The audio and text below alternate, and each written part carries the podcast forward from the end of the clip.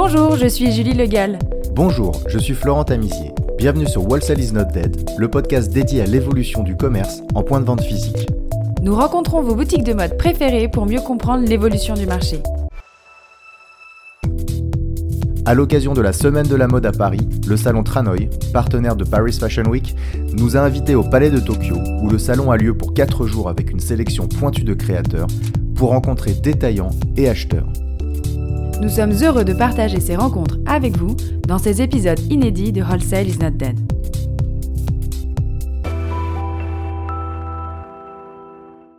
Bonjour Sophie. Bonjour. Bienvenue sur Wholesale is not dead. Nous sommes ravis de vous rencontrer. Nous venons de faire un podcast avec euh, Caroline Baron des boutiques Pommes. Vous êtes son associée. On va parler, on va aborder avec vous un sujet un petit peu différent aujourd'hui qui est plus autour du Pomme Lab et du soutien de la jeune création, son orientation vers, euh, on va dire, le développement commercial.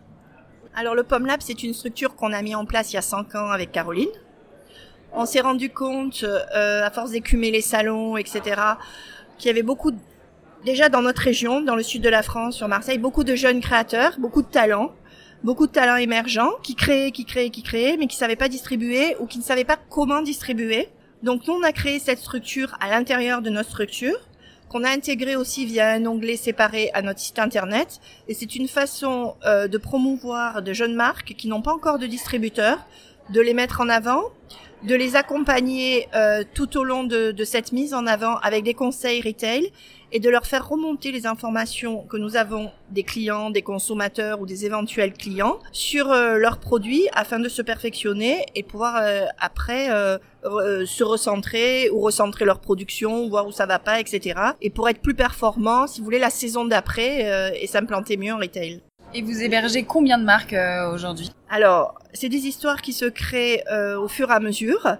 La première marque qu'on a hébergée, c'est une longue histoire, ça fait cinq ans qu'on l'héberge, elle a pris son envol, c'est une marque de chaussures, elle a pris son envol, elle fait des salons, elle a euh, tout, euh, tout un réseau de clients multimarques, elle travaille avec le printemps, etc. Comment s'appelle-t-elle? Elle s'appelle Creatis, c'est des chaussures. Actuellement, on en a cinq. Faut dire qu'il y a quand même beaucoup de marques d'accessoires. C'est un peu plus compliqué dans les vêtements. Et actuellement, on en est, on en a cinq. On a une marque de chaussures, donc Creatis, avec qui on continue. On a une marque de bijoux haute, euh, haute fantasy, petite joaillerie, qui est exceptionnelle, qui est une fille euh, qui s'appelle euh, Emmanuelle Dortoli, qui est, euh, qui a un parcours très atypique, qui est ingénieure, qui est polytechnicienne, etc. Puis après, qui s'est formée au GEM avec une école en Suisse, qui fait des pièces uniques qu'on aime beaucoup, qu'on diffuse euh, quand même bien. On a d'autres marques de bijoux. Là, on est en, attente d'une marque de maroquinerie. Et c'est, ça serait un petit peu comme une pépinière, on va dire.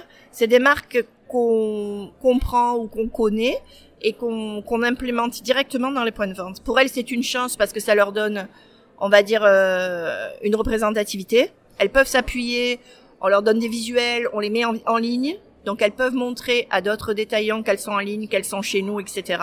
Et euh, c'est un partage des connaissances et après on fait toute une remontée d'informations, on fait le point, etc. régulièrement. Donc vous les accompagnez sur euh, le développement de leur... euh, C'est un accompagnement total sur le développement retail. Quelles sont les problématiques que ces marques rencontrent généralement? Les problématiques qu'elles rencontrent, c'est souvent des problèmes financiers, c'est-à-dire qu'elles n'ont pas de trésorerie pour travailler sur une saison euh, N plus 2, N moins 1, etc. Donc ce rythme des saisons, ils l'ont pas bien en, main, entre euh, guillemets. On va dire que ça, c'est un des premiers problèmes. Donc au bout de la deuxième année, voire la fin de la première année, soit deux collections, il y a un goulot d'étranglement. Après, il y a une question d'organisation. Pour une jeune marque, il n'y a pas de structure, qui a pas de personnel, etc. Il y a une accumulation des métiers et des compétences, que ce soit des métiers de la gestion, les métiers du sourcing, de la production, euh, les métiers financiers, les métiers de la com, etc. Et au bout d'un moment, s'il n'y a pas de structure, s'il n'y a pas les moyens de mettre en place cette structure, on ne peut pas être bon dans tous les métiers. Donc il y a des faiblesses et c'est là que ça, ça blesse. Et il y a également une question de peut-être de stratégie. Euh, on se rend compte depuis euh, quelques années que beaucoup de jeunes créateurs qui lancent leur marque s'orientent nativement vers le digital, vers les ventes sur Instagram. Il y a ce rêve de devenir une DNVB et de ne vendre Alors- que, que sur Internet, se, se passant du retailer, se passant de l'intermédiaire. Euh, Est-ce que vous en rencontrez ça? Alors j'en rencontre. Euh, le magasin n'a pas toujours bonne presse. J'en rencontre énormément. Je pense que depuis la crise sanitaire, euh, peut-être que les choses vont se rééquilibrer. Il faut quand même réaliser que le magasin, le, le retail, le point de vente, sous toutes ses formes, c'est un passage incontournable. À voir que depuis la rentrée, Amazon est en train de réouvrir des boutiques. Donc si Amazon en réouvre, je pense que les, jeunes créateurs français doivent comprendre euh, que la boutique est un incontournable.